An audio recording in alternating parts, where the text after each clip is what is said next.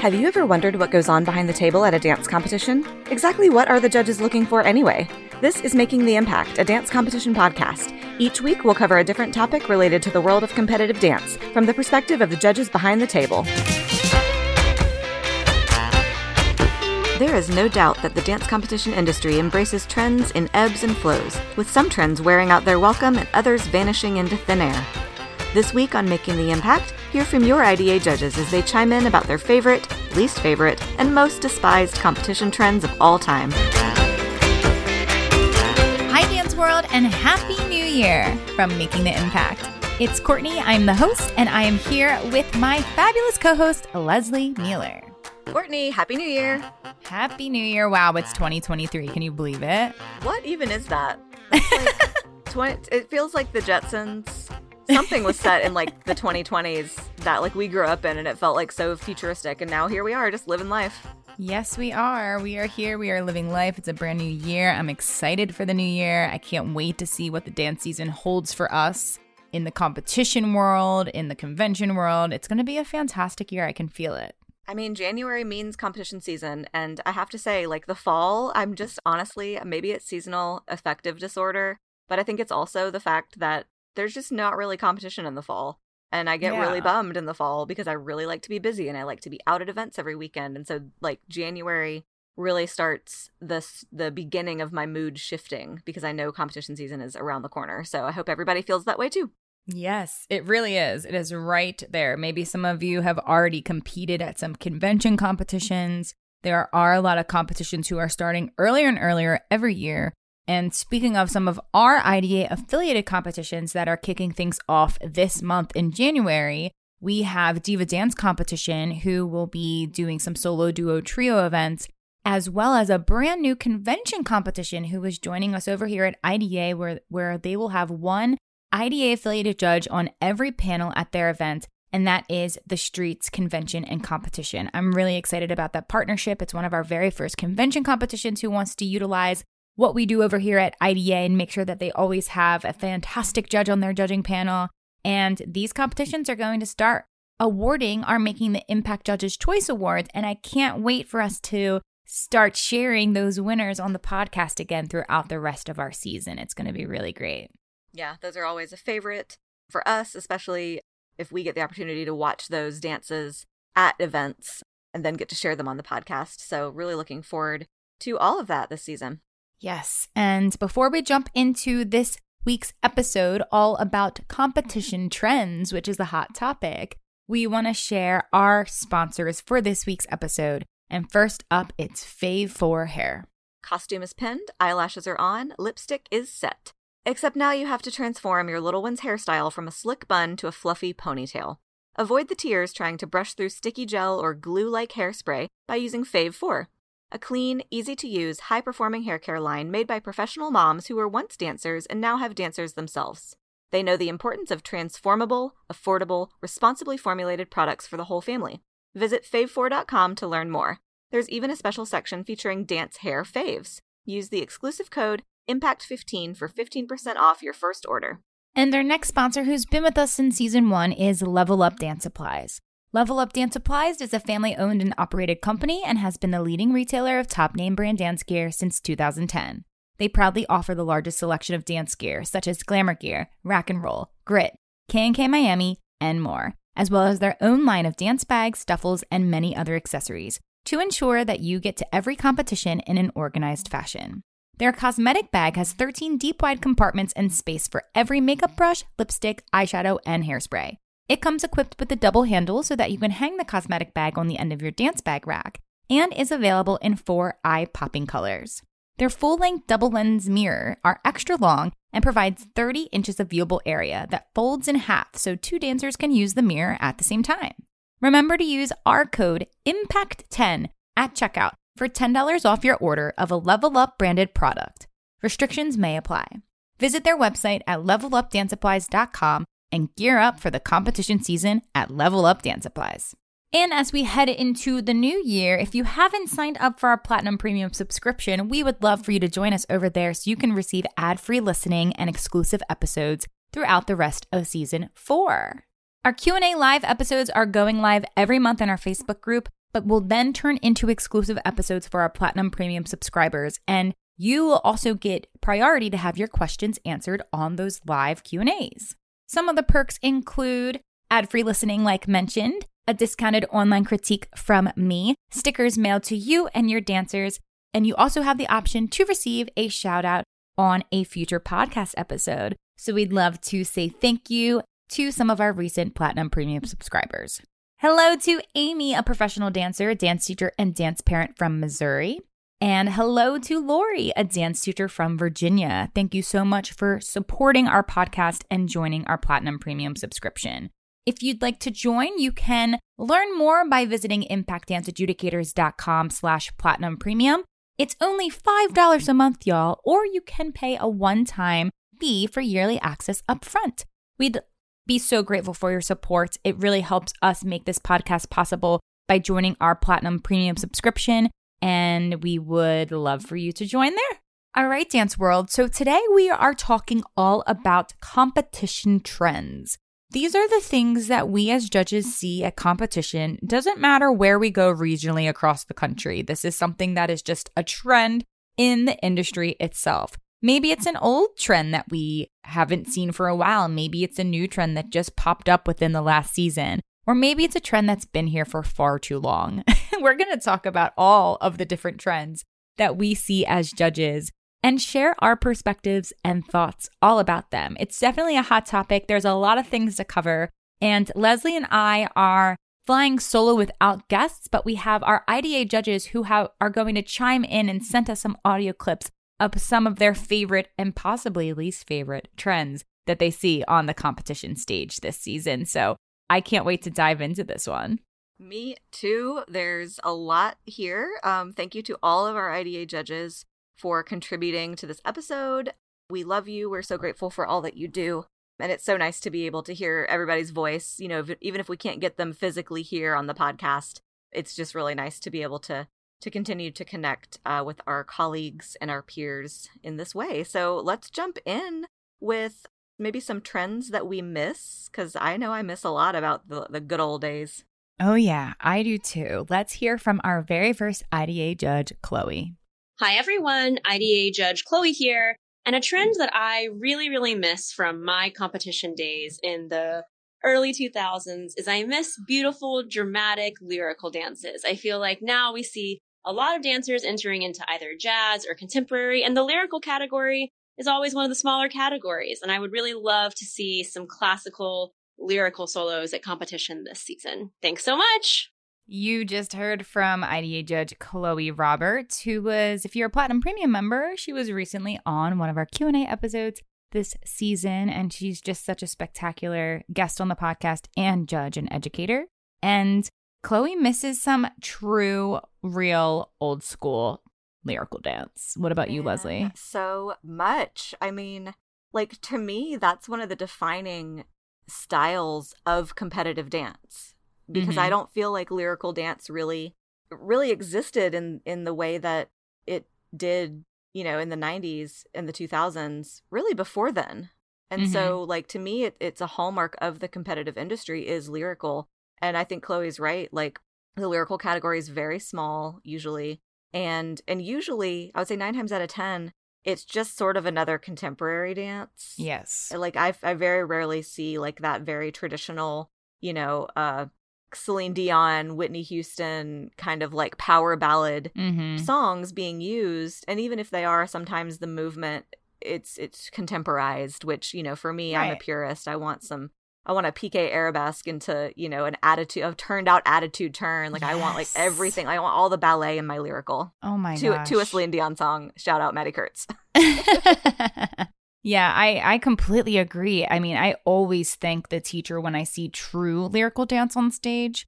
And I think, like you said, the height of lyrical really came about in the 90s when it was kind of created, I think, is kind yeah. of, you know, if we go back in time and look at when did lyrical come about, and then, you know, with the fusion of styles, which I think we'll talk about soon, mm-hmm. but how contemporary is dominating and ruling the world, that yeah. doesn't mean that we like blended into lyrical. Like to me, right. they're still very distinctly different. Right. So when a choreographer or a studio really puts the thought into making a lyrical dance actually a lyrical dance, it makes me really excited. And I and like obviously Chloe feels the same way. And obviously Maddie Kurtz feels the same way. And there are probably so many other judges who who just are sitting there wishing that they were watching true lyrical dance.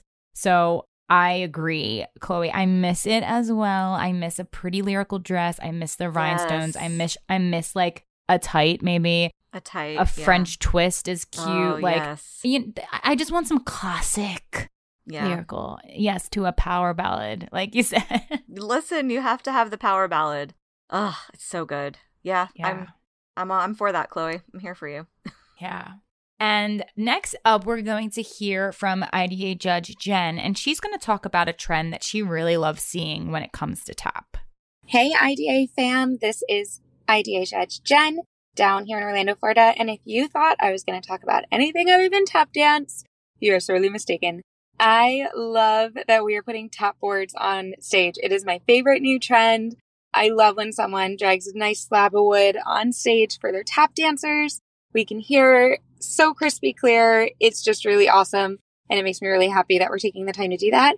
Jen Carafa is is talking all about this new trend that we see in the tap category, which is the use of tap boards. How awesome is that? Yeah, I mean, I I think it's a cool what's the way to phrase this? It's a fix to a problem that feels universal at dance competitions for tap dancers in that you know, you never know what kind of stage you're going to dance on, no matter what style of dance you're doing. But the majority of the time at a dance competition, there will be Marley.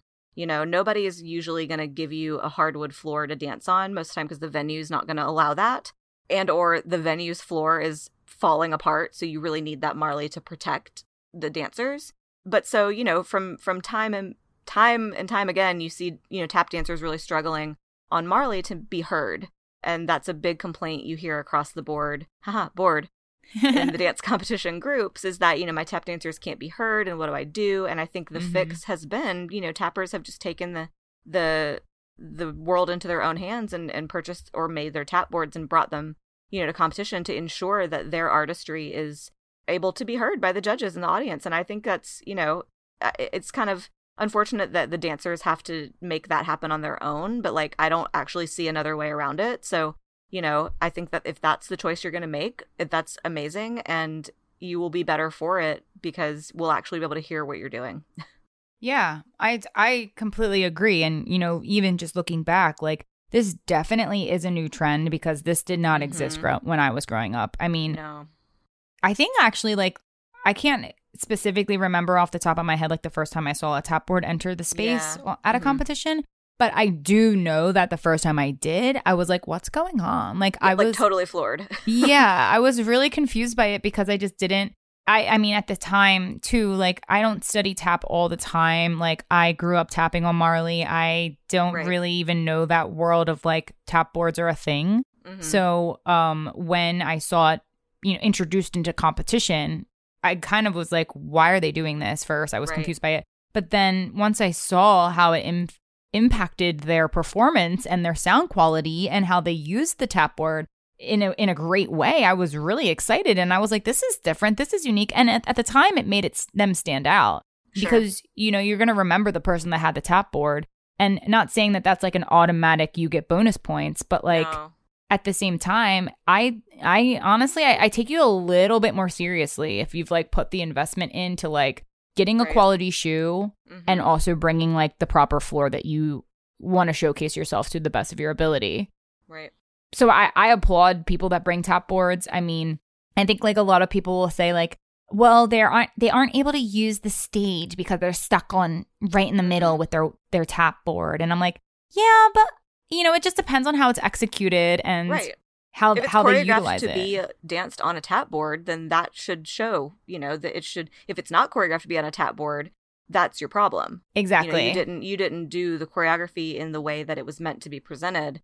You know, so I think you know it's just in the like you said, the execution really matters with that. And yeah, I mean, I also I feel the same way. Like if you have purchased a tap board, and tap boards are not cheap. Good ones are not cheap. Neither are nice shoes.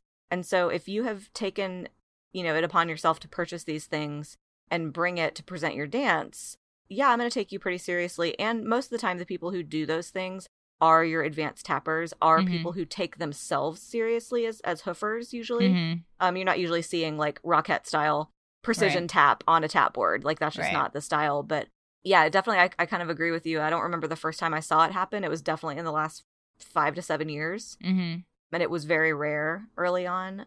But now I think people have realized, okay, if we if we want to really showcase what we do and pe have people take us seriously, especially non-tap judges or people who don't, you know, really know about tap in the audience, you know, when you can really hear it, it really makes a difference to really, you know, hear, dang, that was hard. Like, did you just hear all the sounds they made in that one, you know, two counts? Like, that's insane.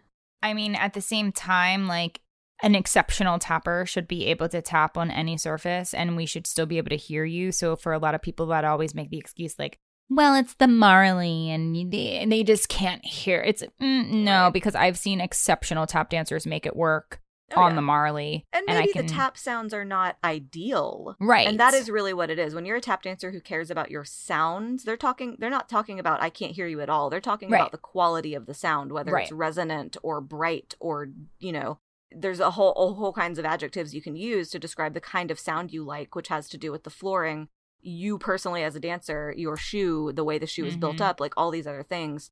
So, you know, yeah, I get why people don't love to tap on Marley if you're like a legit tapper who really cares about the quality of your sound. But like Courtney said, if you're a good tap dancer, I will know that regardless of what you're dancing on because I also have eyes. You know, tap dancing's not just about the sounds. So, Yeah, exactly. And I know how you were saying that like most stages are always going to be Marley and there is nothing that we can do to prevent that. But I do think it would be interesting if our industry starts to evolve to have like the the competitions actually transporting tap boards on the trucks with them like Mm, or something like that almost so interesting. I know. I mean, like I'm curious to know. It's like, okay, well, you you need one tap board that's this size, or you Right. you know when you're signing up and registering for a competition. Okay, or we have the tap boards that connect to each other. We can lay them across the Mhm. front of the panel of, and then they can just utilize. Okay, the whole front half of the Marley Right. is technically tap board, and then we're set up for the tap category at competition, and you Yeah. know everyone's going to be on a tap board. Then we're all on the same playing field. Right. And like, yeah, you might not have that same consistency that you're used to with working on your own tap board, but that's what we have to deal with. All the other dancers have to deal with when we step onto a different type of Marley. So I think it could be an interesting, pers- an interesting way to like have our industry continue to cater to every style of dance Mhm. and offer some type of like tap board, complimentary tap board for tap dances or solos or something. And Yeah. people can keep that in mind and choreograph in that way Mhm. because then there won't be the excuse of the tap mics didn't work and Right. and the floor was too whatever and the Marley muffled my sounds. Uh-uh, sorry about it. You were on your tap board and you didn't get your sounds in. All right. the end. the end. So yes, Jen Garaffa, she loves her tap dance and I She am does. really glad that she brought up um a tap right a tap idea and discussion right off the top of the bat Yeah. for this episode because tap is hugely important in our dance world. For sure. And speaking of tap, there's obviously so many other genres of dance that we see at competition. So let's get into the talk of styles and genres that we see. And first up, we are going to hear from the one and only Maddie Kurtz. Hey, this is IDA Judge Maddie from Tampa, Florida. And another trend that I've noticed a lot of is fusion of styles, which can be really awesome and exciting to combine different styles. But this is my note to choreographers. Let's be careful that we're not blending lines where they don't need to be blended. So for example, I think most often we see this in the tap category where dancers are doing à la seconde turns or aerials. I just want to see tap vocabulary. I want that showcased. Otherwise, go in the open category if you want to do that blending. Another place we see it is in hip hop. Pirouettes are not hip hop. And I think it's important that we're honoring hip hop culture in our choreography and doing our research to make sure that we're giving our dancers the truest taste of the genre in which they are performing. Hi, this is IDA Judge Mary from Florida, and I would definitely have to say a current trend would be the popularity of the contemporary and lyrical divisions at competition. I remember a time when tap was one of your larger divisions, but now lyrical and contemporary are busting at the seams. Also the open category, that seems to be a huge trend. So many choreographers are now fusing styles together, creating new genres that there's no other place to put them but open. So I really think that's a, a new cool opportunity and definitely a trend that we're seeing. Um, first of all, shout out to all our Florida judges, just like Woo! taking off here from the sunny Sunshine State. Yes. We're very jealous. It's still cold here. But Maddie, I think I love that Maddie hit the nail on the head with fusion of styles, um, not honoring the style and the genre that you're talking about or that you're entering into, specifically with hip hop. I mean, tap, I think you can, you know, there were very flashy tap dancers in the origins of tap dance, you know, the Nicholas brothers, everybody, you know, back then, the people who kind of fused Lindy Hop and tap, like you were seeing all kinds of acrobatic tricks with some of these godfathers and godmothers of tap. But these days, again, I think that could, could maybe live in open just because it's a different world. You know, we're in a competitive environment, we're in somewhere where we are trying to box things in a little bit for a purpose. And a competition. exactly. Exactly. It's it's not just, you know, the not performance brothers- art. Right. We're not just doing the stair dance where they jump over each other in the splits for hooray, we're doing a cool number for no reason besides we're doing a cool number. Like here we're Right. trying to do something that's being judged and being adjudicated. So I do appreciate, you know, her point of view about not blending lines and respecting the tradition of the genre that you're talking about. I agree. I mean, we're seeing this so much. And again, it's just the evolution of our industry and, and how we evolve as dancers and as artists and as educators and choreographers. But I do think that genres exist for a reason and we have to know. Like, and another like quote from Maddie, like she said it on the podcast, you have to know the rules before you can break the rules. And if it's if it's turning into too much of a fusion, then I don't even know as a judge if you know what the rules are. It Right. has to be clear for me as a training dancer. You are a training dancer who is getting judged by a professional. The professional needs to know what they're watching. If it's such a mishmash Right. of things, it's just, it makes our job so much harder. And again, like Mary recommended, yes, it's great that there's that open category. And a lot of people are utilizing the open category appropriately. And y'all, if you haven't listened to our open category uh, episode, you have to make sure you go listen. I don't know the number off the top of my head, but it's a great one. So go listen to it because we cover this in detail.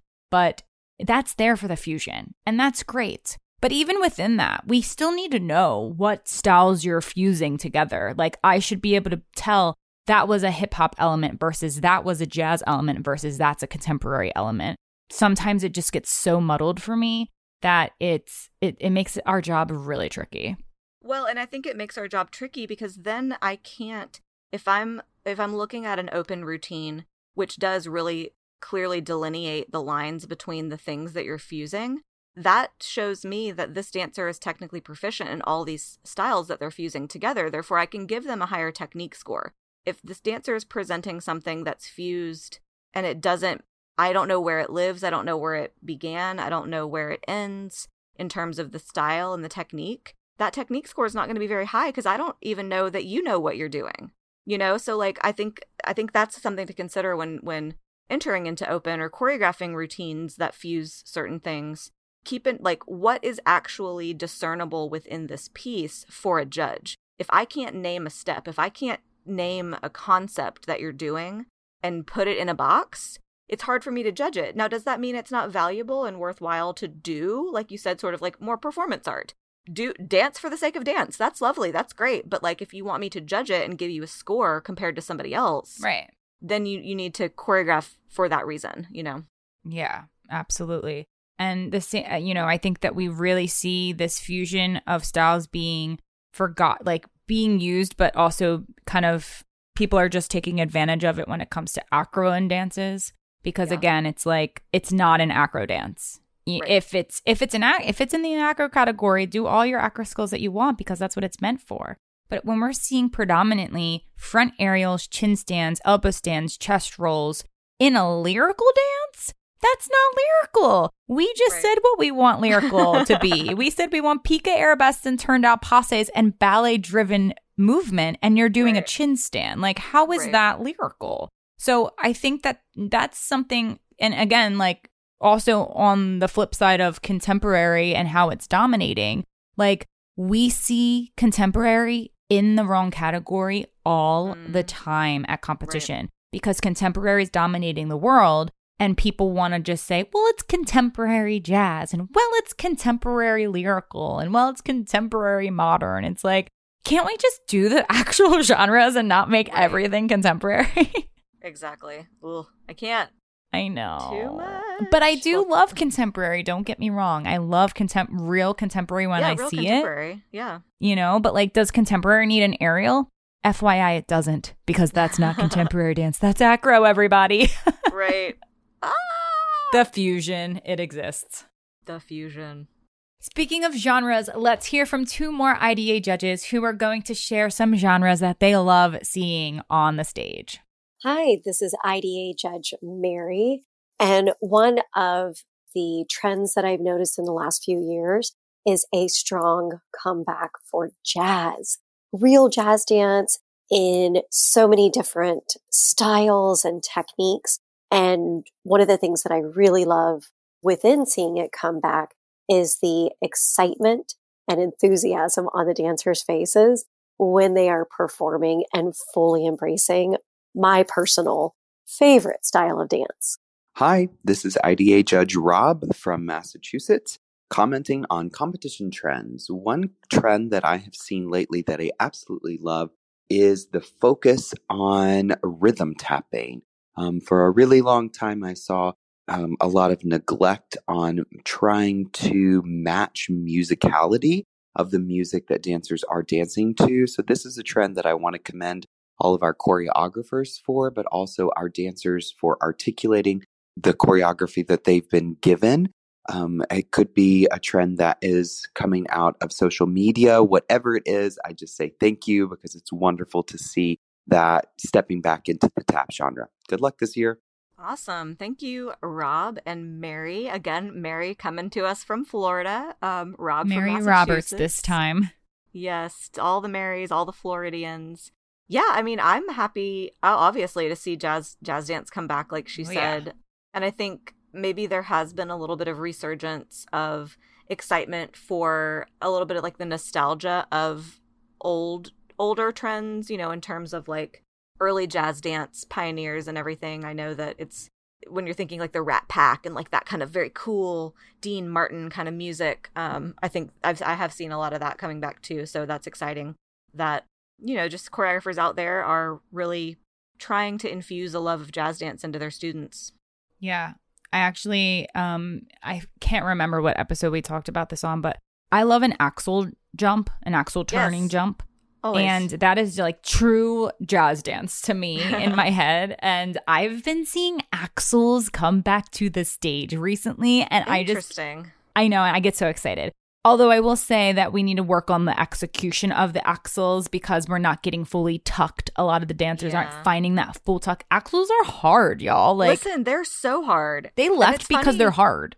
they're they're hard and like it's interesting to me i can see where you're coming from with it being like a traditional jazz step like that's a jazz dance step but like for me the power that it takes Mhm. feels like it lends itself more to like you know because I learned axles like back when thrash jazz was happening, and it was like I'm being gonna be super fierce and be like chaîné axle, and you're like you do the sweep around your head, and Mhm. I love an axle too.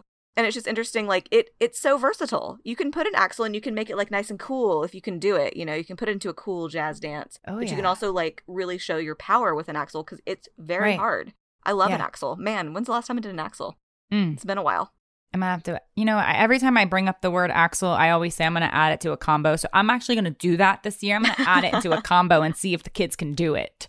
So if you're listening, We'll you're getting a heads up, and you might see it at Revel. Everybody, make sure you practice your uh, your axle turns before you Yeah. see me First next. of all, practice your tuck jump because the tuck jump begins like that's where you're gonna fail. It's not the fouette, but the tuck jump. If you can't get that leg up, it's over.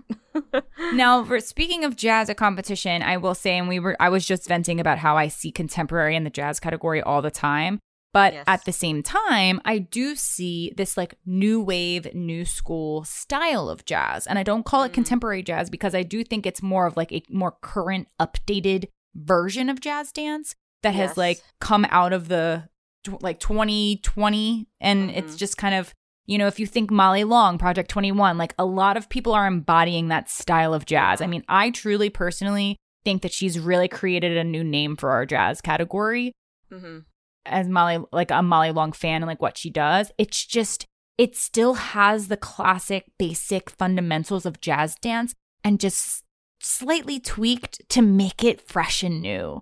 And yeah. I think that's really exciting for me as a jazz teacher to see because I do like pretty straightforward classic yeah. jazz and then to see choreographers being innovative and kind of tweaking things but still making those clean lines and having the strong dynamics and the attack and the things that I want to see in jazz is really exciting. So I applaud everybody for kind of like making it theirs. I, but I do want to remind everyone to make sure it stays true to jazz, rooted in jazz, and not gets get too contemporary on me. yes. And, you know, in the world of jazz also lives the world of tap. Yes. So thank you, Rob, for your thoughts about rhythm tap. I I have I don't know that I've seen this as much. I would like to continue to see it. You know, Rob is not Rob is judging more than I am, I think, recently in recent years.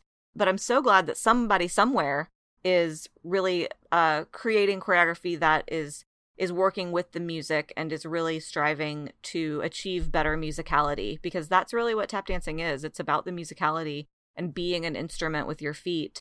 And so the fact that like somebody's seeing it somewhere means it's happening. So let's keep that going.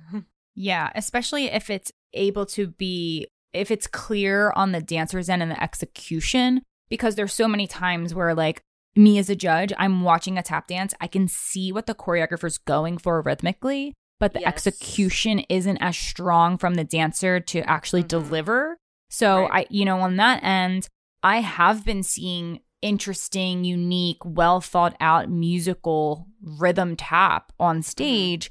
And I just want to just keep reminding the dancers to keep working on that musicality and the syncopation and knowing where the downbeat is and d- working with the metronome in class. So when you do get on stage, it, it we don't get excited and charge ahead and then right. those rhythms get a little bit muddled because then it just makes our job harder. And like you said you have to be a musician. Like that's what's really going to make those tap dancers stand out to us and be memorable. It can be the mm-hmm. easiest steps ever if you're creating yes. awesome rhythms with really great shading and clear footwork then you're going to score very high. Like we don't need it to be like super intricate with the most advanced steps ever.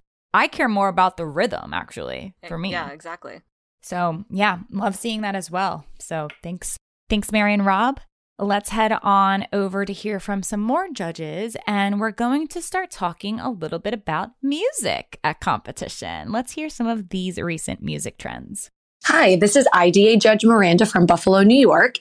And one of the trends that I am loving is kind of bringing back some of the classic music being able to kind of recreate and put a contemporary modern theme on a song that we associate as being a classic song, I'm absolutely loving because I think the possibilities are endless. And I think there's so much room to sort of grow and explore and to kind of create your new version of what a classic song is. So I'm loving, loving the trend. That is Miranda Spada from uh, upstate New York, up in Buffalo area. And I totally agree with Miranda. I love hearing a throwback song. I love hearing those jams that you forgot about and then see it kind of recreated in a new way on stage. It's just it I think there's like something really special when you all when you as a judge or even an audience member already connect with the music. You know what I mean? Yeah, Whereas totally. like I think it's exciting when I hear new songs that I've never heard before too. Like that really gets me excited. But especially if it's a song that like means something special to you and like maybe mm-hmm. it's not super overused or you just haven't heard it in like 20 years and you're like, "Oh my god, I forgot about that song." I had so many of those moments this weekend when I was judging and there was a studio that was using like every R&B like early 2000s throwback that like nice. I grew up in middle school with and I was just like, "I love this." I love it too and I'm like even thinking further back like I love yeah. when people use you know, old Ella Fitzgerald mm-hmm. songs or yes. music from the 50s or the 60s. Yes. Just because there's, I think I say this all the time anytime we're talking about music, like, there is so much music mm-hmm. out there. Mm-hmm. Why do I keep hearing Forgive Me, Meghan Trainor? I'm sorry, Meghan Trainor. I'm sorry. I'm sorry. But like there's just so much out there. So like you said when when people have the ability to go back in time and find an artist that maybe isn't played so often and reimagine the way a dance could be to that song or put a contemporary spin like she said on an old piece of music. Like i'm just obsessed because there's just so much out there and you know i think music back in the day i'm like 90 i'm everybody's grandmother. Back in the day music was just written differently you know? There wasn't there wasn't like the great hit machine of of people writing music in such a codified way you know yeah there's always been verse chorus verse chorus bridge verse chorus but i just think the older the music the more interesting it was allowed to be and there's some themes like you can find all kinds of appropriate kids music going back into the 50s and the 60s because things, you know, things were just different. You're not having to weed through all this inappropriate music that's on the radio to try to do something interesting for kids. And I think this will lead us into our next conversation. Yes, it absolutely will. Hi, everyone. This is Rob, your IDA judge from Massachusetts, here commenting on competition trends. And I'd like to talk about very quickly um, appropriateness in music choices. I know it's a hot box ticket. We have podcasts about it. We have commented on it in our uh, Making the Impact Facebook group. So, what I would love to do is for to challenge all of our choreographers out there to really invest in time to look into um, appropriate songs for age groups. Make sure that you're researching the lyrics of the song, all of them, there's opportunities, of course, to edit those those words out, but sometimes still the context or the the text itself is leaning towards something that feels inappropriate.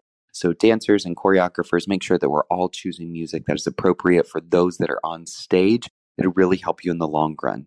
Good luck this season. Hi, this is IDA Judge Mary. And one song that I could certainly go without ever seeing another piece set to would be Cell Block Tango. Honestly, let's just let it go and move on. Mike Mike drop from Mary Roberts. oh, yes.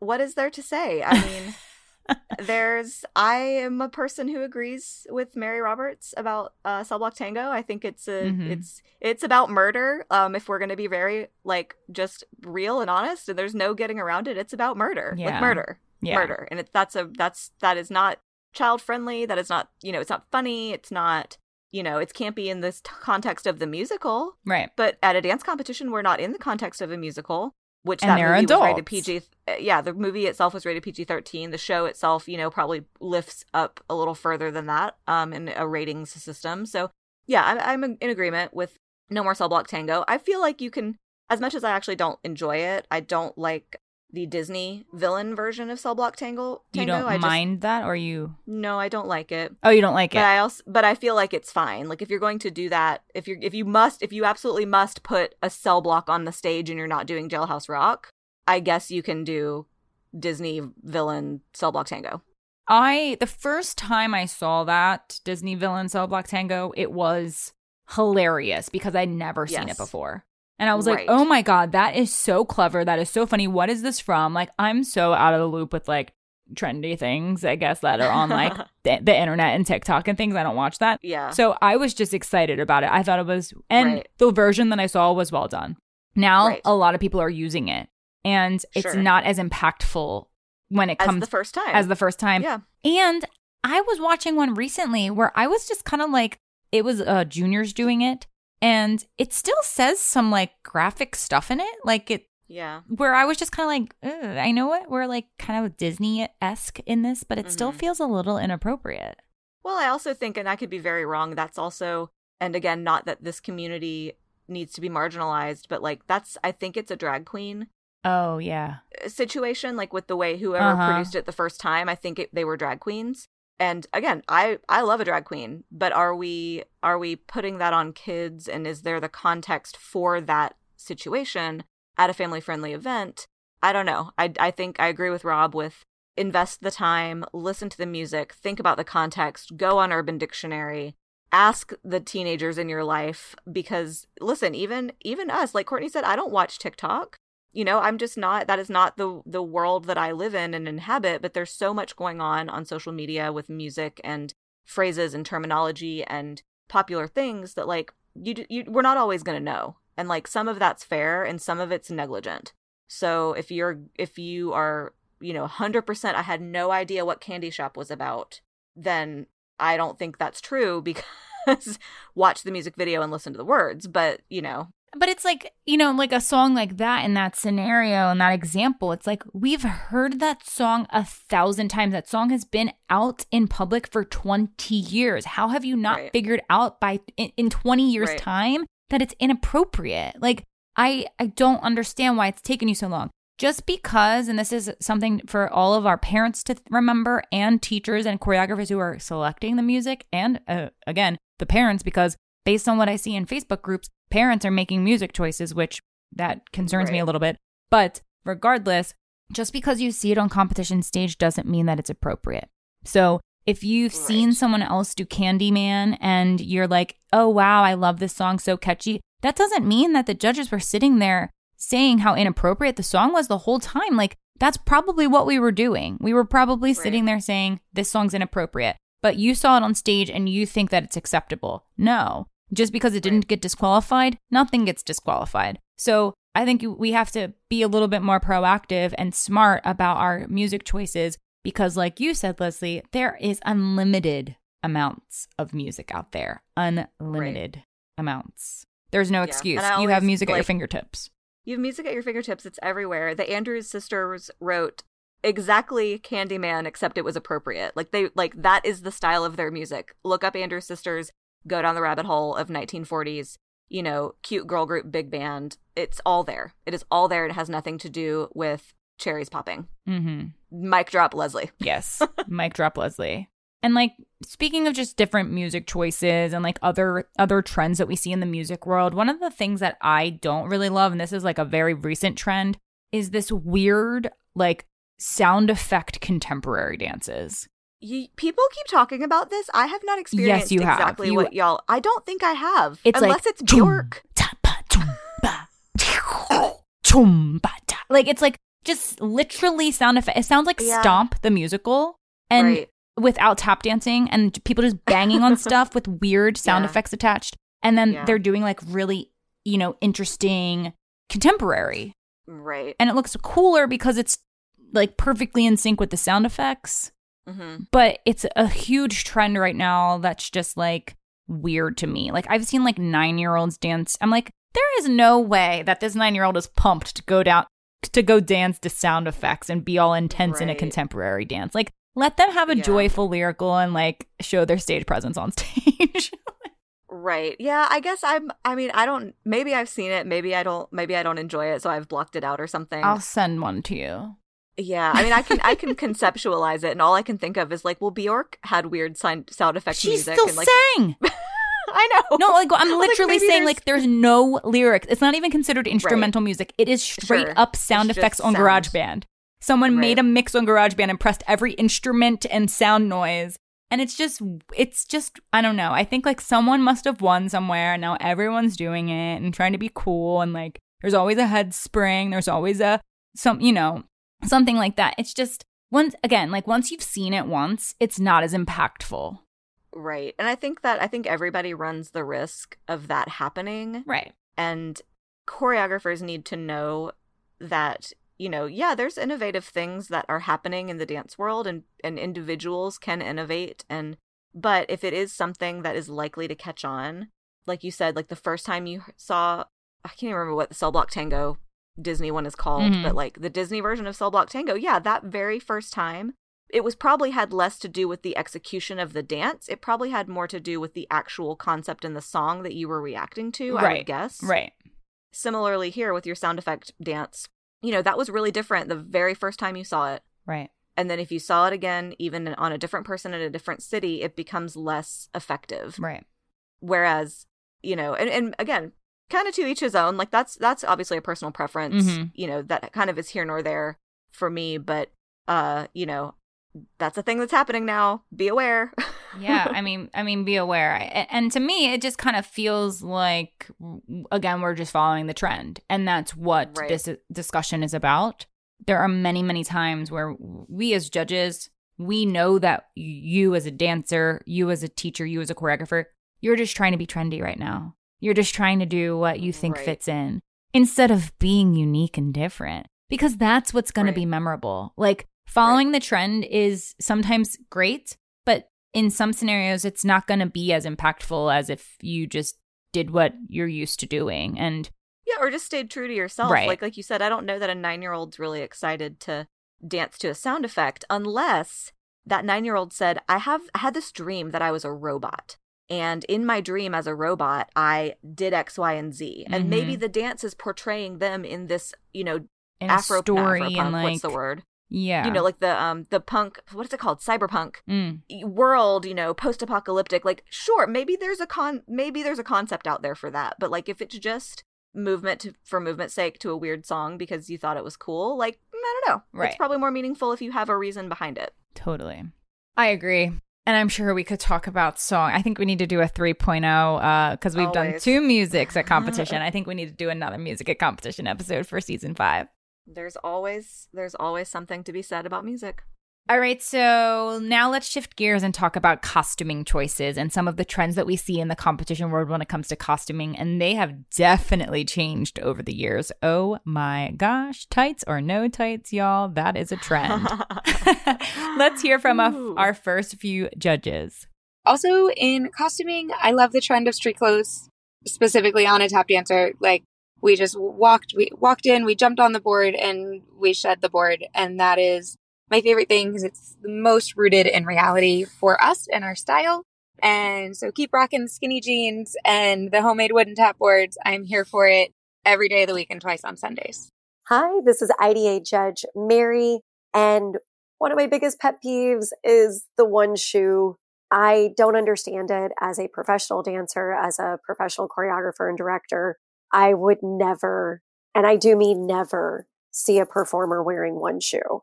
So let's get back to two shoes, people. I mean, seriously though, Leslie, can we please get? I would, I truly would have thought this trend would be done with by now. I, it has been so long that it's like, why, why? I don't understand. I still, I agree with Mary. I'm, I'm, it baffles me. It doesn't make any sense. I, the excuses that people use Are are, not they fall valid. flat. Yep. They're not valid. sorry, they're, they're not. things people say, and I don't, I, and I don't know, I do not know a single judge who has anything good to say about wearing one shoe. Never. Not a single one. And listen, if you're going to a competition, you are there to be adjudicated by a judge. You are asking for them to judge your routine from top to bottom, from bun to tap shoes. Shoes.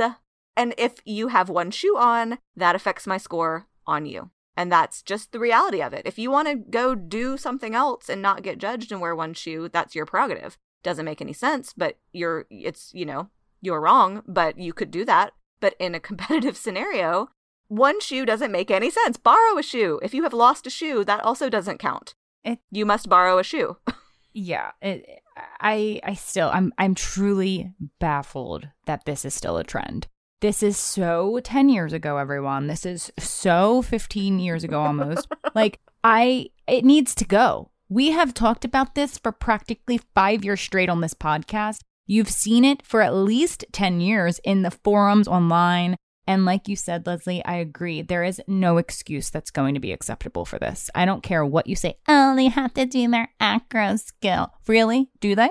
Do they have to? Because we just talked about the fact that we want to see you jazz dance and not do acro skills. So maybe Right. if you were jazz dancing and not acroing, then you could wear two shoes. Like, to, you know, th- you can spin it any which way you want to, and you're never going to win this battle, all my friends out there. We, as judges across the world, are probably in agreement. I would say 99% of us want to see two shoes on stage. And a turner is a shoe. I don't care if you think it's not, it's a shoe. If your toes are covered up, it's a shoe. well, and yeah, I, I mean, it's not a shoe, but in this context, is a shoe. it There is. should be two yes. of them, Yes. right? Like, I don't like them anyway, and that's a whole nother conversation. Mhm. But in this context, they are considered a shoe. There should be two. It's just unfinished. It's unpolished. Like the the most Yeah. gorgeous costume comes out. Which speaking of trends that I love, I love the I love that a lot of people are putting a lot of thought into their costuming. I see like gorgeous custom costumes. I love all the resale groups for costumes where people can just Yeah. buy the one from a friend from last year and it's already rhinestone and bedazzled and, you know, beautifully d- made. How can you th- even think to spend $300 on a costume and look down at your feet and have one shoe on? It makes no sense to me. Like, it's truly presentation. Yeah. If you care about presentation and you care about putting that much money into your costume and how great your hair looks, you have to think about the total package. Right. And your feet are included in the total package. But on the opposite end of the spectrum, with Jen's comments about street clothes on tap dancers, I agree. I think, you know, I I I love a rhinestone myself. I had a rhinestone phone back in the day.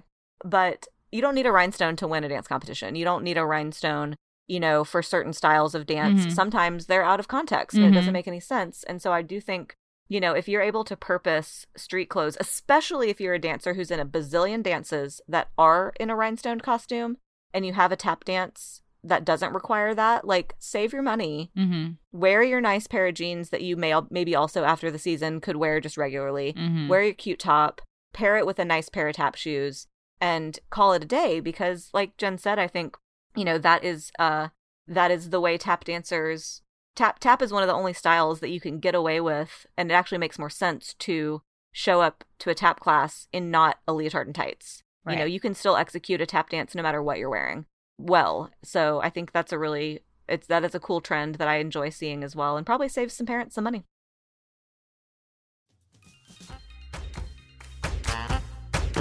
If you're looking for a fresh set of eyes to critique your dance before you hit the stage this competition season, then we would love for you to check out our service, IDA's Online Judges Critiques. An IDA judge will go through and critique your routine in a video critique, just like you'd receive a competition.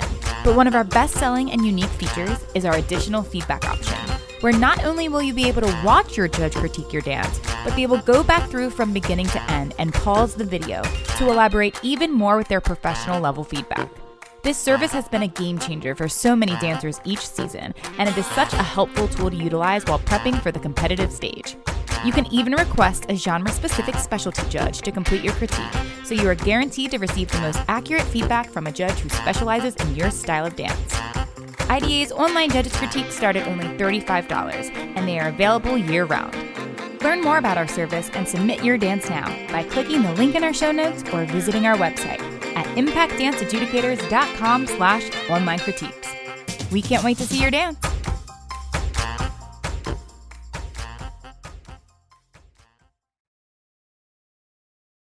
Yeah, and I was actually going to say that about other styles of dance too. I think it's really exciting when I see dancers come out in street clothes and not just street clothes, but like I can tell if you bought this cute little jumper from Forever 21 versus Mhm. it's a costume catalog jumper. Yes, And exactly. and and at least it's then it's different. You know, then it's not the same. Right. You're not risking that someone else is going to wear the exact same costume catalog uh, costume as you.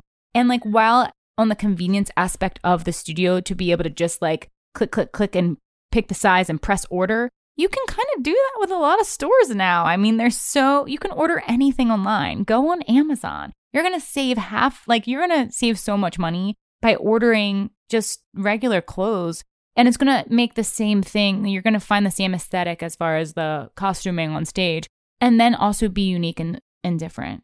Because when you do order from a costume catalog, you are risking risking the fact that you might have the same costume as someone else. I'll say to me that's not the end of the world. Right. Uh, yeah, exactly. Costuming is the smallest amount of your score almost universally, but and I think you know when thinking about how you're choosing costumes and that may also not be your choice as a dancer it could be your studio owner's choice or your teacher's choice but you know think about the context if you're dancing you know to a very presentational if you're dancing to big time by linda eder i don't really want to see you in jeans Right. like linda eder wouldn't be in jeans you Right. should be you should be in something bright and sequined and flashy and fancy you know but vice versa if you're if you're dancing to something more subdued rhinestones might not be the answer so i think always just think about the context of your piece when you're costuming it And I want to go here br- very briefly before we move on, but like I hinted at, the tights versus no tights trend. Obviously, ginormous trend in our industry that has definitely come into play, I'd say, within the last 15 years. It looks like it's not going anywhere. Um, when I was growing up, uh, it was very, I started, I stopped competing around 2005, and you didn't really dance without tights back then.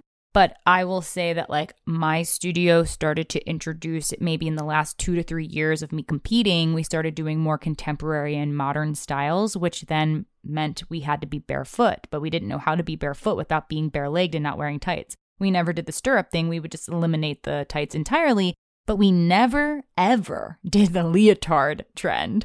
And Right. that is a whole thing in itself because to every dancer listening, I give I give so much credit to you for being brave enough to go out on stage in literally Mhm. a leotard with no tights on.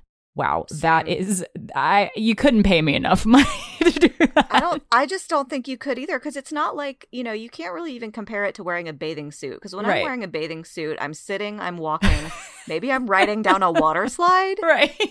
but like I'm not doing a tilt. no. I'm not doing all the cones. I'm not doing a split. No. you know, it's just a different scenario altogether. And so, like you said, I you couldn't pay me. You could not pay me money. No. I don't need that money that badly. No. I will be wearing probably not even tights. I will probably be wearing a legging of some sort. Right.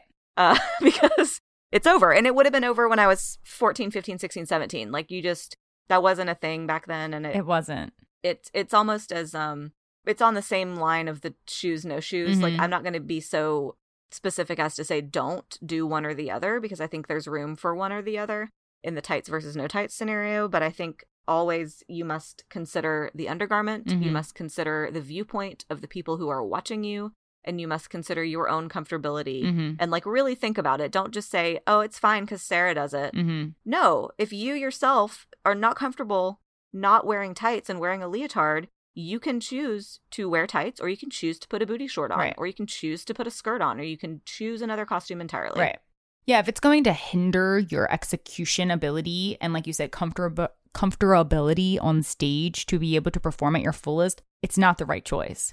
Like I don't think I have a strong feeling that a lot of dancers 13 and over do not come to class in just a leotard. Like with no tights.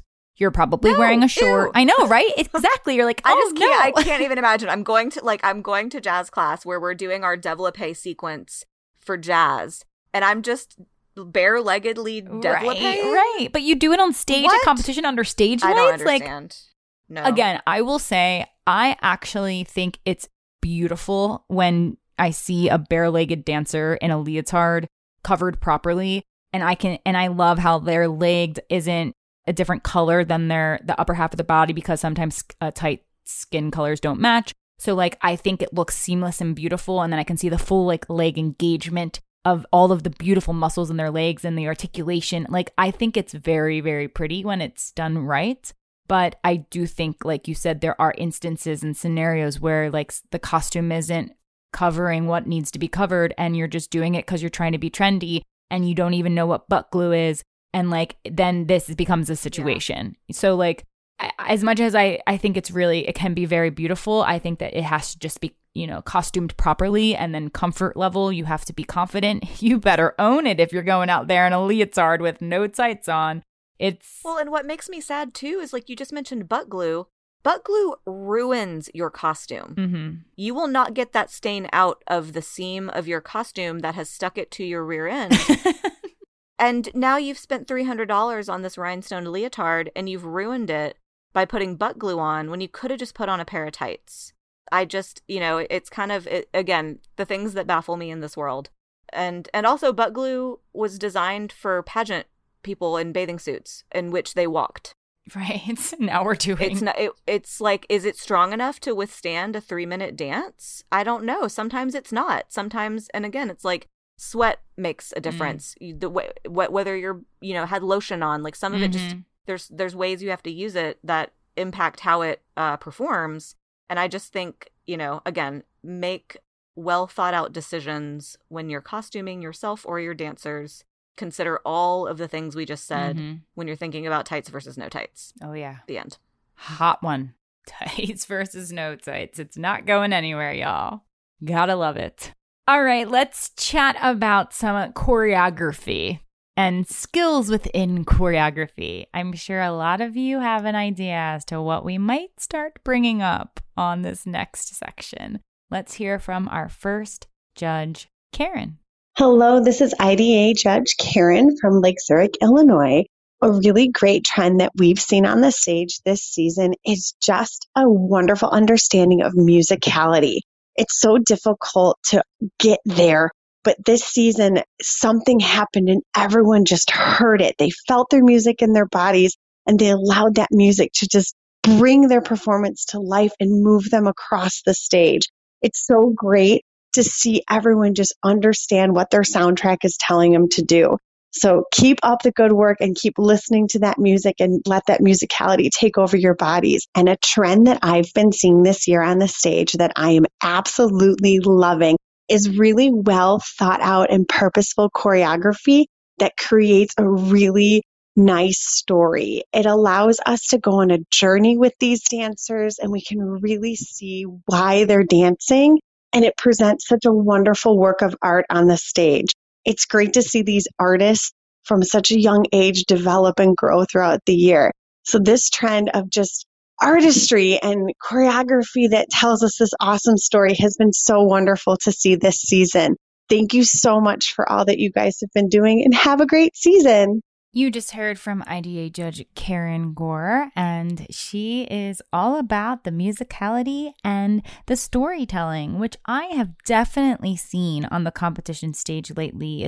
To all of my choreographers out there, you are putting such great work into the concepts and thoughts and themes that you're presenting on stage. They're very well thought out and just different and unique, especially in the contemporary category, I would say, because it's where you can really probably uh, you know, explore and push boundaries when it comes to different movement choices or song choices or types of execution. But I mean, I'm like, I'm even just comparing from like now to back in the day when I was competing. I mean, it's night and day what I watch on stage when it comes to what type of choreography and movement quality from these dancers and artistry. Like it was really like we discussed at the beginning it was very lyrical back in the day it was like powerhouse lyrical that was very like emotional and expressive but now we're actually like going deeper than that we're like really exploring the artistry from these dancers and digging that out of them at such a young age is so exciting and refreshing to see yeah i mean just i have a feeling that the explosion of this kind of interesting and unique storytelling based choreography came directly out of having so much time during the pandemic mm. to really reflect on the world and the way that we present ourselves in it. Um, I just think that people had a lot of time to think over the past couple years and really decide like how do I want to show up in the world? And how do I want to give back? Um, especially for choreographers you know we really see our work as a gift and giving something to the community of of our dancers and our studios. So I I feel like you know as as unfortunate as the past couple years have been in many ways, there have been some beautiful things to come out of it, and I definitely think that's a product of the times that we live in. Mm-hmm. You know mm-hmm. that that's what we're seeing on stage is like you said less of a you know I think the contemporary world for better or for worse you know has given us more interesting opportunities for storytelling that I think lyrical is maybe a little limited in. I think for me, lyrical is more of a concept. Like if you're doing storytelling within lyrical, it feels broader than contemporary to me feels like you can get very nitty gritty about like point A, point B, point C, point D in a story. So I agree with Karen, and I just I've never met Karen, but Karen sounds so lovely. I would mm-hmm. love to mm-hmm. work with her. yeah, I know I've never met you either, Karen, an IDA judge, and I hope that I get to meet you one day and I, I do. I love her positivity and I love what she has to say and share. And shout out to all of those great choreographers out there who are really impacting us behind the judges table and your audience. Let's hear from a few more judges when it comes to some of the tricks and skills we're seeing on stage at competition these days. Hi, this is IDA Judge Sam from Massachusetts here to talk about some competition trends. One thing that I have been seeing is how our solos are so focused on the tricks thinking there has to be a rubric in order to win. A la turns, tilts, acro elements. What I think will be really beneficial going into this new season is really focusing on the foundational steps, de bourrée turns, direction changes, weight shifts, isolations, going back to the basics, really showcasing right and left elements in your solo, not just your right leg extension or your right aerial, but really showing the versatility in your movement. Um, starting again back to basics. Hello, this is IDA Judge Ashley from NYC. And one of the competition dance trends that I don't love to see is the leg grab hold, where dancers hold on to the working leg, but their pelvis is tilted forward to give the illusion that their leg is higher But oftentimes, this isn't proper alignment, and I see a bent supporting leg. And if they were in a neutral pelvis with the sits bones down, the leg could fully rotate and go even higher. But I often see dancers develop the leg, grab the leg or grab the foot, pardon me, and then tilt the body forward. And I don't need to see that final pitch forward. I would just love to see a beautiful développé a la or a beautiful leap or something else to show your flexibility and extension instead of doing this overused move. Hey, this is IDA Judge Maddie from Tampa, Florida. And one of the trends that I've noticed in the past few years is competitive dancers showcasing a really extreme level of flexibility. And while this can be super impressive and exciting, I also often see that dancers are not able to support this range of motion with muscle and power and strength. And so I really, really hope that in the future we can start to focus a little bit more on balancing our flexibility with our strength. And with that said, building in transitions so that we don't continue to see what have kind of become what I would like to call yoga solos, where we're just seeing a series of poses stacked one on top of the other. I really am hoping to see dancers move through space, especially in the contemporary genre. Let's not get stuck on just showcasing those lines. Let's really, really move this season. Great advice from all three of our judges Sam Quinn, Maddie Kurtz, and Ashley Peter. I love what Maddie said about using transitions within the choreography Mm. instead of doing pose upon pose upon pose, because that also, like, Sam's suggestion to use a pas de bourrée turn Ooh. would be a great transition. And I literally, as he was saying that, was like, man, a double back pas de bourrée turn's like the hardest step in the world, and I never see them. Like, not just a one pas de bourrée, a back pas de bourrée turn, whatever. Like, everybody can do that. But when you add the double in there, it's almost Mhm. like you're shenaying backwards, and Mhm. it's really mean. And I never see them, and I'm like, huh, somebody should be mean and and choreograph that into a dance and like see if the dancers can do it because it's hard. There's skills that we don't see because everybody's busy doing a lunge in their contemporary solo, and that's it. So I I definitely agree with the back to basics. You know, and I actually this season I did see quite a bit of basic, specifically jazz elements, um, like in jazz dances but I was so so excited because I did see a lot of that this season and I feel like people are taking whatever advice they're getting from somewhere whether it's us or you know other places to go back to basics and really solidify some of those basic skills because you know I think again like you said earlier Courtney the first time you see a dance to a particular song might be really impactful because the song was really good. The first time you see somebody do a really whacked out trick that's really cool. But then you're like, well, this isn't impressive anymore. If everybody can do these crazy flexibility tricks, but where's the rest of it? Yeah. Like, I need The more. And what I mean by more is not, I don't need your leg to go any higher. It's Right. already there. I need, I need what's underneath it because that's usually what's lacking. So, you know, take it, take it down a notch and, and focus on those really basic skills because I think those get lost in translation. I think that they're just crucial to dance. Like again, it it what concerns me as a judge is when I see those quote unquote yoga solos, it tells me that you haven't gone back to basics, that you don't Right. know your basics. Because if you did, you'd be doing them. Like there's Well, yeah, if I don't see any, then I don't know that you know them. Exactly. I kind of don't think you do. Yeah. I want to know that you know the basic fundamentals of the style that you're presenting.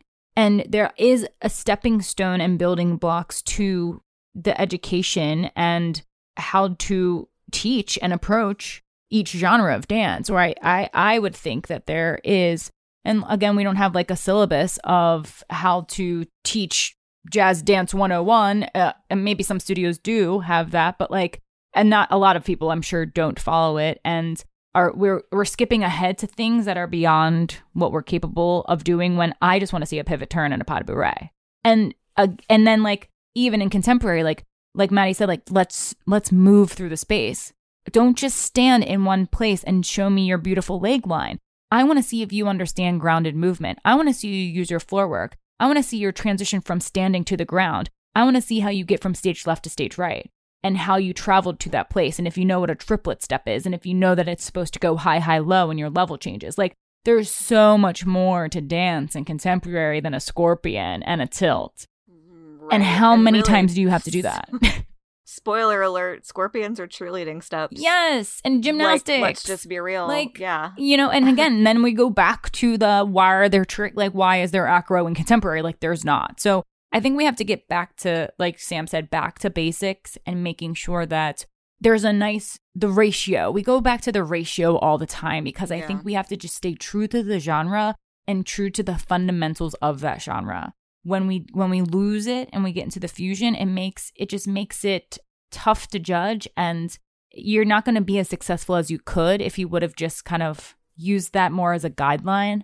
Because in my head I, I don't have a checklist but i have fundamental things that i would like to see. And like don't you think that as like a choreographer you would want your student to showcase that to a judge? If you don't showcase it then that tells me you don't know how to do it. And then that makes me question like okay cool so all you can do is a really beautiful leg what else can you do Right. And I think speaking to Ashley's point about the the sort of developpe into the grab, into the pull, into the tilt forward, to me that is similar to the yoga solo situation where, you know, yes, we want to see skills. I don't want to see a presentation of skills. I want to see skills that are weaved easily into artistry and into a performance. So the time it takes you to développé your leg, reach over there and get it and pull it up and then do a tilt and your hip is up. I would rather just see a very clean, nice développé because that shows me that you take ballet. That's that's all I need. I don't need anything extra in that world. And I think i'm happy with a passe you know with re- uh, can we just get a développé through passe? can we go to Like, coupe to passe and use our rotation Ooh. like usually no and if you can then that's that's when i'm awarding you and but i think what again people are looking for the pinnacle they're looking for oh i got my leg way up here and they're not thinking about how they got their leg Mhm. way up there exactly and i care more about how you got it there Mhm. i don't care how high it is if it's right it's Mhm. right yep and if it's right and you got it there in the correct way and it's correct that's even better do your little Yeah. développé leg catch but then let go of it because that's better Right. yeah, there's a progression. We're skipping things. We're thinking Yeah, I think- the like like you said, we want to just get to the peak and the ins and outs are just as important. Right. So that's yeah, those are things that I definitely appreciate Sam, Ashley, and Maddie bringing up because you know we're again we're judges. We're seeing this stuff weekend after weekend. It's not none of these things that we're talking about are islands. It's not just one person one time that's doing this. It's across the board because you know Sam, Ashley, and Maddie judge all over the country. Sometimes not even together. Sometimes not even anywhere near each other and they're all talking about very similar things and so it's that's why we're doing this because it's a trend it's not a one-off so like if you're if you're listening and you're you're seeing some of these things happening in your pieces or some of your kids are, are doing this take a step back and say i wonder what what could we tweak Mhm. how could we bring this back to the basics how could we put this skill into better use and maybe that means taking it out and do your do your heel stretch you know and your leg catch in practice. Practice that because it's going to develop your strength and your flexibility but does that skill always need to go in the dance? You know i think it's going to take a little bit more kind of like you said courtney with not everybody utilizes a syllabus not every judge has a checklist of things they want to see but like i think most of us you know we have an idea of this child looks like they've gotten from point a to point b to point c properly Mhm. versus this child skipped point b to get to point c Mhm. i mean it's just kind of evident sometimes so make sure you're covering all of those bases as you're working with your students this year Absolutely. And another trend that we see often is something that all three of the next judges want to talk about. Let's hear what that trend is. All right, guys, let's talk chin stands. So, as much as I realize and I can say I value the strength and the agility it takes to do a chin stand, that is an acrobatic art form. Thing I have never in my life as a professional dancer ever been asked to do a chin stand on stage. And so I therefore don't see the purpose of them in a dance competition. I think absolutely maybe one in acro number, but in any other style, I just think a chin stand is unnecessary. It breaks up the transitions, the fluidity of the number for a dancer to be there. And on the most time, the view from the audience is like me seeing them red in the face and it's just uncomfortable. So that's just something to rethink for us this year. Taking out those chin stands and add in some choreography for me, please. Hi everyone, IDA Judge Chloe here. A trend that I'm seeing a lot in the competition world these days is I'm seeing a lot of unsafe headstands and head springs. And it's something that as a judge just concerns me. I want to make sure that our dancers are properly trained to be able to do these kind of acrobatics. So just really making sure that if you're putting that kind of trick into a dance, that you're working with your dancer on strength and correct placement of their body so that they're not going to hurt themselves in order to do these really amazing tricks. So we love tricks. We love to see them, but we like to see them done with the correct technique. Thanks so much. Hi, this is IDA Judge Rob from Massachusetts. A trend that I have seen for quite a while is head springs or any kind of stalls that happen or are treated uh, beginning in a triangle position. The the trend I think can be really awesome. The thing that I would love for people to really think about is more so elongating their spine, trying not to compress their vertebrae together. It does give us, um, as audience members and judges, a little bit of a scare sometimes when we really see everything kind of compressing down and into the floor rather than elongating up. So my my trick or my critique to those individuals is to think about um, how you would do it if you were standing up on your feet right just like you do at your ballet barre and ballet classes extending all the way up and out through your spine good luck this season Dun dun dun! Chin stands, head springs, headstands. My favorite things! These are a few of your favorite things. oh my gosh. Yeah.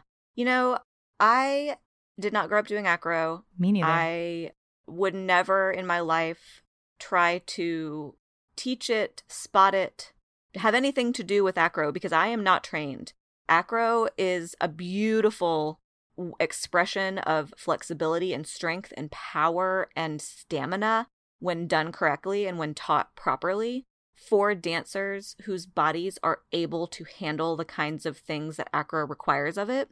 And I think something that needs to be said, you know, that everybody, Jordan, Chloe, and Rob, I think this underscores what all all those people said. Some dancers are not meant to do acro. Bodies are different.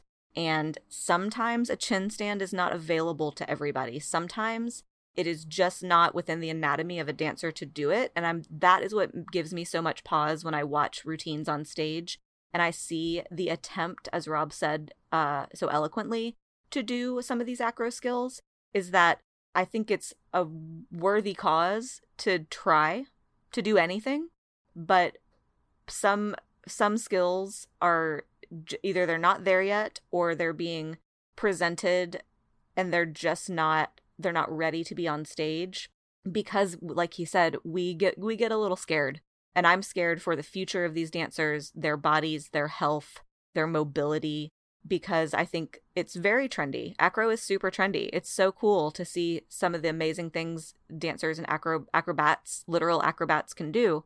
And it's not for everyone. That is a very specific skill. I think dance is for everyone. I do not think acro is for everyone because it just requires so much more of your body that not every body is able to do it, but everybody wants to do it. And some of those desires circumvent the um safety of it all. So Yeah. Yeah. Safety. I mean, it comes right back around to safety. I think that's the most important thing. We talk about it all the time on the podcast. You know, dancers doing tricks and skills that are beyond their level of ability, but then also following the trend of the trick. This is a perfect example. Like reverse worms came out of nowhere a few years ago. They're starting to f- out of nowhere. What is it? Who did that and decided it was a thing to do? I don't know, but I rarely ever see them look beautiful. Like they just look like you're f- convulsing on the floor. painful. Yes. They look painful. And I and that's the thing. It's like, are you and again, like Jordan said, listen, there are some people in the world who can do these amazing, cool, interesting, unique skills like a reverse worm beautifully, safely, all the things. Controlled. Perhaps they are in Cirque du Soleil. Right.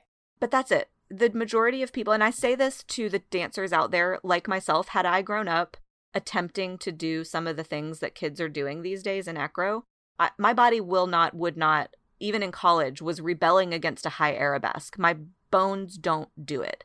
And I would have been very, very, very sad and very upset that if, if it was so hard for me to do a chin stand, because chin stands require a lot of back flexibility too, Mhm. because a chin stand leads to where your feet go and touch your head. Mhm. You know, it only leads to more contortion of your body.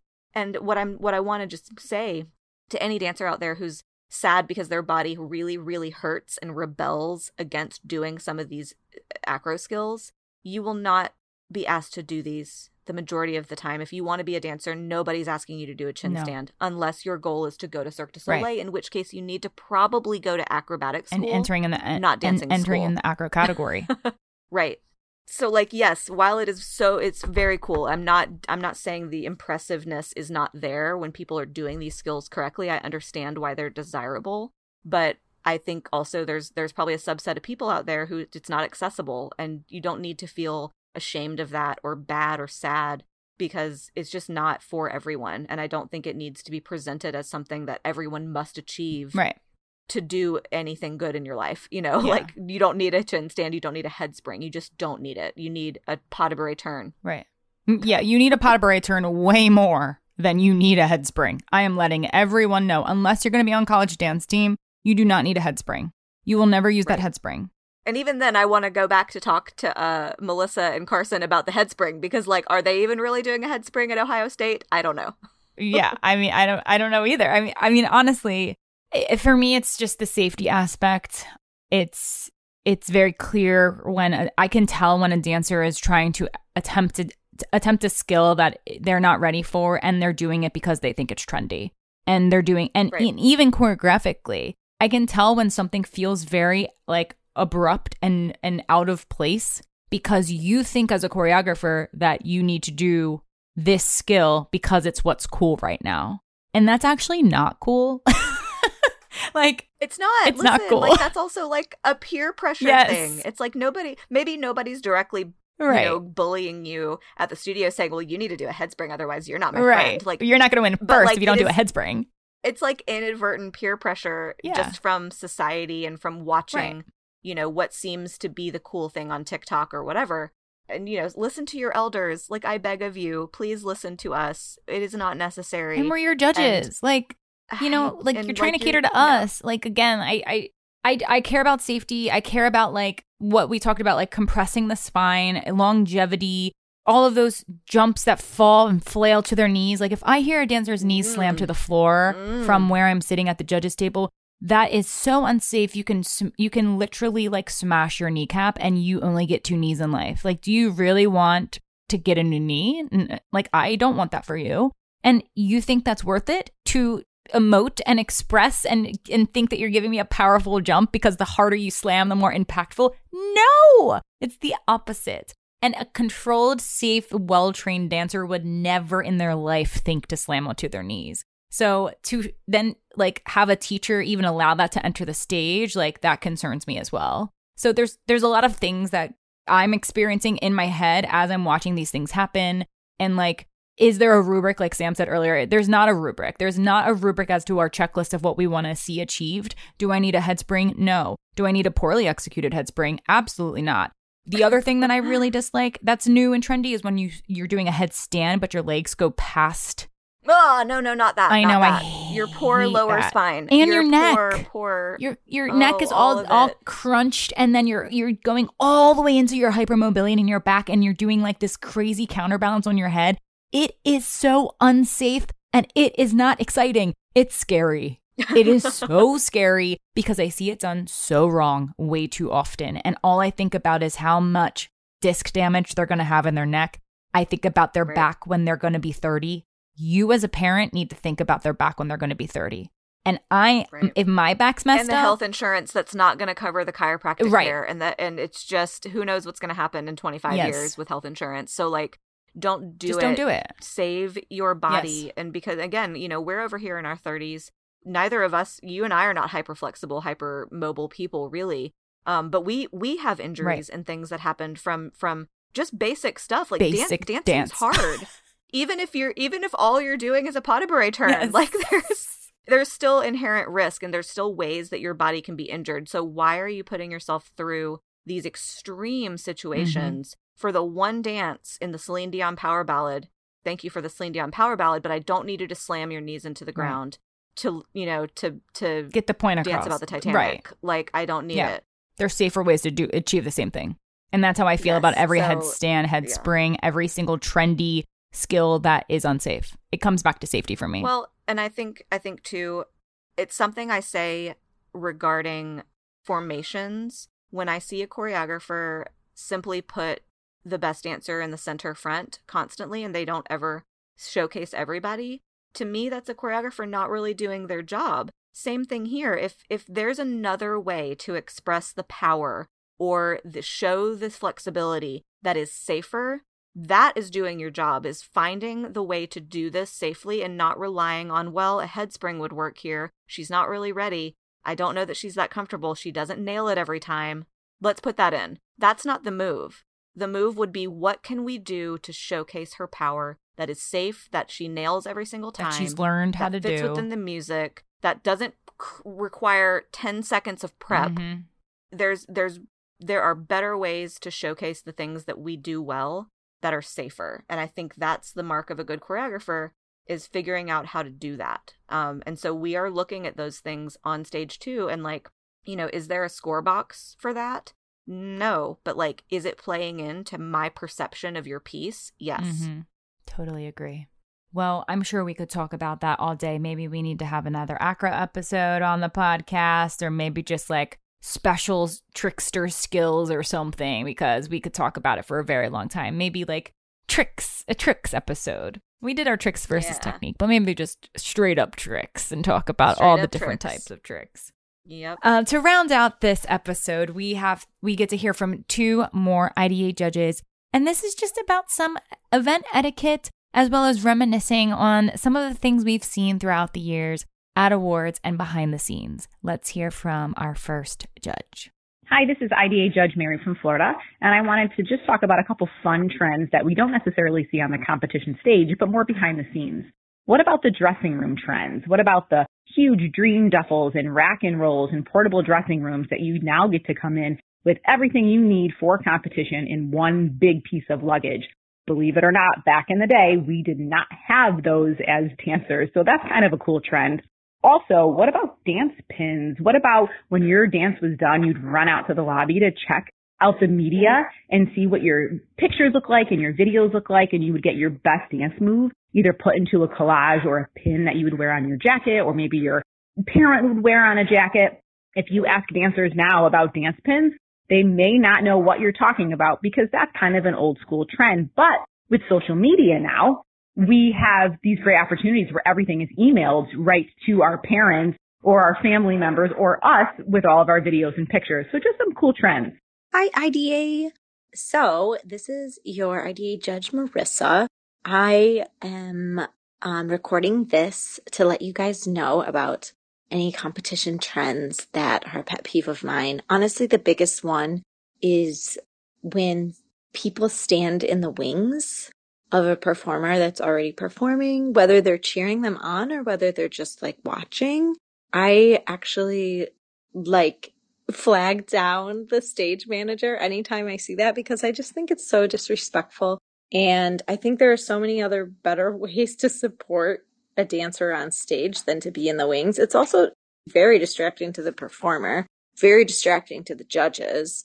I do understand that like everybody wants to try to support their fellow dancers. However, there are so much, so many other better ways to do that. So, and also over like screaming and cheering and just in excess is also something that I think we can like remove from competition. It just, it's, it's a lot for the judges to take A, but I, I think it's just distracting to like the performer as well. Of course, they want to feel supported, but I think that there are better ways, again, to f- make them feel the love. And that's all I have for today. Hi, this is IDA Judge Mary from Florida, and I'm going to talk about a competition trend having to do with award ceremonies. So I remember back in the day, dancers would come on for awards and they would have their favorite stuffed animal or teddy bear and it would be covered in every pin, medal, or ribbon they had been previously awarded. And it was such a fun trend. And I really haven't seen that in a while. But a trend that I do see that has been happening all over is the option for studios to donate their awards at some of the competitions, which I really think is a wonderful trend. All right. You heard from Mary and Marissa, our IDA judges, and they had some really great things to say when it comes to some trends we see off stage, actually, behind the scenes at competition, in the dressing rooms, at on stage at awards, backstage. And I really love what Mary had to say about the trophies and donating your awards and trophies, which Leslie, I know that they do that at Spirit of Dance Awards, which is a competition you direct for. Yes, we um allow each studio to choose to donate their trophies to a charity of their choice every season and you can choose whether it's just your solo trophies, your duo, duo trophies, all trophies, just your group trophies. We we kind of give everybody the option to do whatever they want. Um, and specifically to donate to a charity of their choice. And so that just allows it to be very special for the studio themselves that they get to choose where that money mm-hmm. goes and support a good cause. Sometimes it'll be a studio, you know, something that's specific to that studio or that studio's town. Occasionally it'll be a scholarship for the studio, you know, that they have started in memory of somebody who used to dance there perhaps. Mm. So it's just a really and she's Mary's right. This is something that happens at a lot of competitions around the country, which I just love because, you know, it, it really teaches the dancers that competition is not just about the trophy. That's a piece of plastic, and there's meaning in what we do. There can be meaning in what we do besides just dancing for a trophy. So I think that's a really cool trend. Me too. I absolutely love that trend. I think it's so smart, whoever came up with it. And thank you to all of the competitions that offer it. Thank you to all the studios that are taking advantage of it.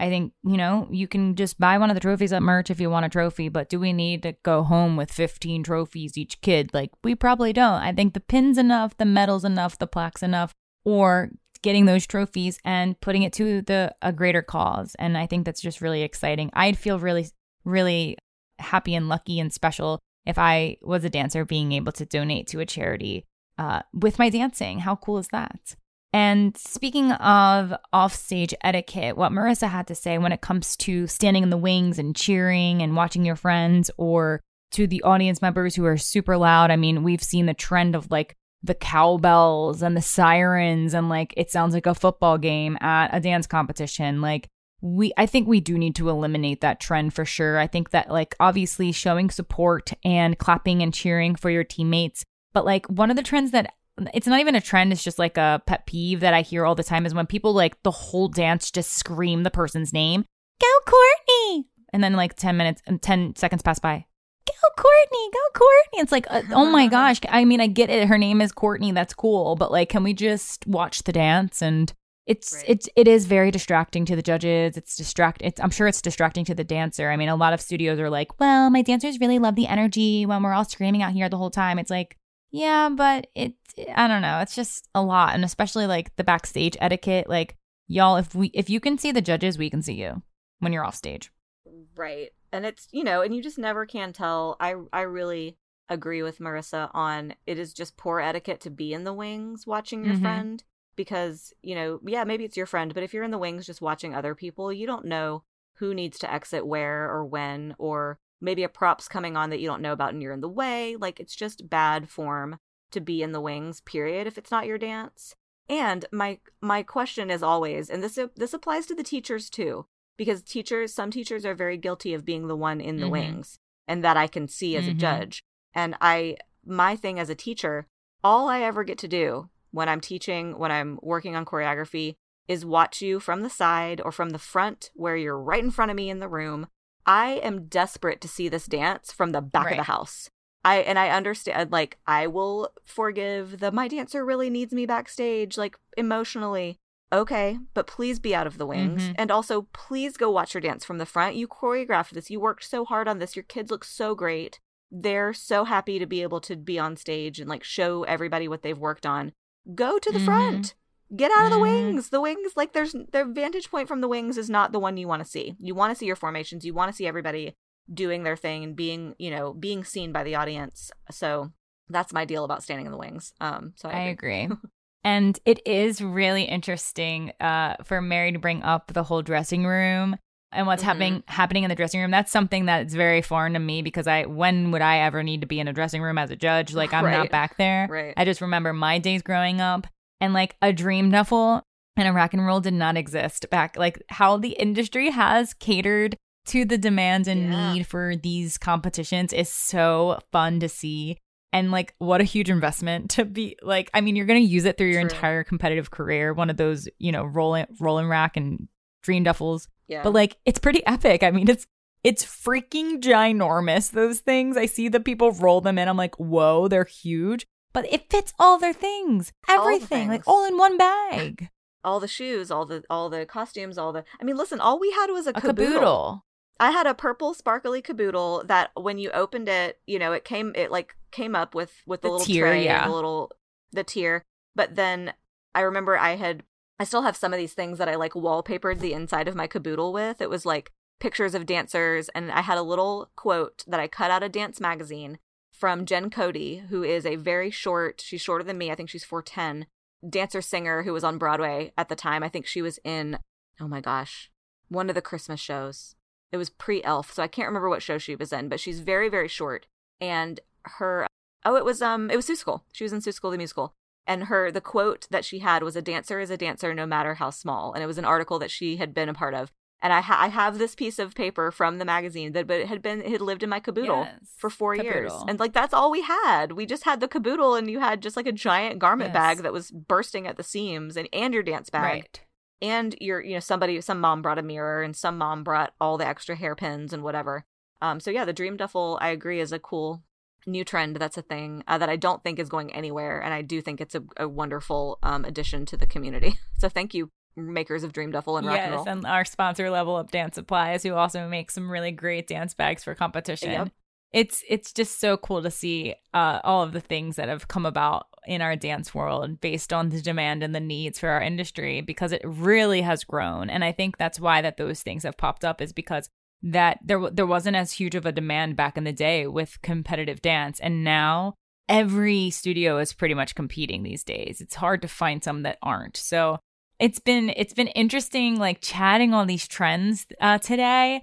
I loved what all of our judges had to contribute, and I completely agree with everyone. So thank you to all of our IDA judges who helped uh, chime in and share your perspectives and thoughts on the trends topic. And to all of our listeners out there, I hope you enjoyed what you heard. Maybe you will get back into the studio and re- rethink some things before they hit the stage. Maybe you're saying, Nope, I love this trend. I'm sticking to it. I love it. And even if the judges don't love it, I love it. And I'm going to nail it. And I'm going to make sure that it's executed flawlessly. Then you go, girl. Good for you. I mean, it's just, it's, there's always going to be trends. There's always going to be new trends each and every year. There's trends that we all miss, like those good old lyrical dances. Everybody bring them back for us. Maybe go buy a caboodle. I think caboodles are back, actually. i think they are too so yeah definitely definitely bring back the ones that we miss because we're your judges you know we're rooting for you but like we like to get catered to a little bit too so like give me more Celine Dion please Give me more Celine Dion, less head springs, safe dancing, no more knee slams, maybe a tight occasionally, classic jazz dance. You know, I love that. There's so many things. We could go on and on. and most importantly two shoes or no shoes The end. happy new year Happy New Year. That's a wrap. Thanks for tuning in to our very first episode of 2023, all about competition trends. We'd like to send a huge thank you and shout out to all of the IDA judges who helped contribute to this episode. We love you all. Don't forget to follow Making the Impact on Apple Podcasts, Spotify, Amazon Podcasts, Google Podcasts, and pretty much everywhere you listen to podcasts. And if you want more exclusive episodes, support our podcast by joining our Platinum Premium membership for only $5 a month. Subscribers receive free Making the Impact stickers, shoutouts live on the air, ad-free listening, and exclusive access to our Q&A episodes for members only. Join now at impactdanceadjudicators.com slash platinum premium or click the link in our show notes. Be sure to check out IDA affiliated competition, GEMS Dance Competition. GEMS Dance Competition is a fresh dance event created by studios for studios with the intent of changing the norm. Their competitions are designed to be a positive experience for you, your staff, your students, and your entire family. At GEMS, you are always guaranteed an encouraging, educational, professional, and fun environment at each location. With full panels of IDA judges at every event and locations throughout the Midwest, we highly recommend adding GEMS Dance Competition to your 2023 competition schedule. To learn more about GEMS and to register for an upcoming event, head to their website at dancegems.com and come show your sparkle at GEMS Dance Competition. We can't wait to bring you the rest of season four of Making the Impact. Look forward to our upcoming episodes, including topics like stage fright, our next spotlight feature, and stealing choreography. Happy New Year from Impact Dance Adjudicators and Making the Impact podcast. We'll see you next week. Until then, keep dancing.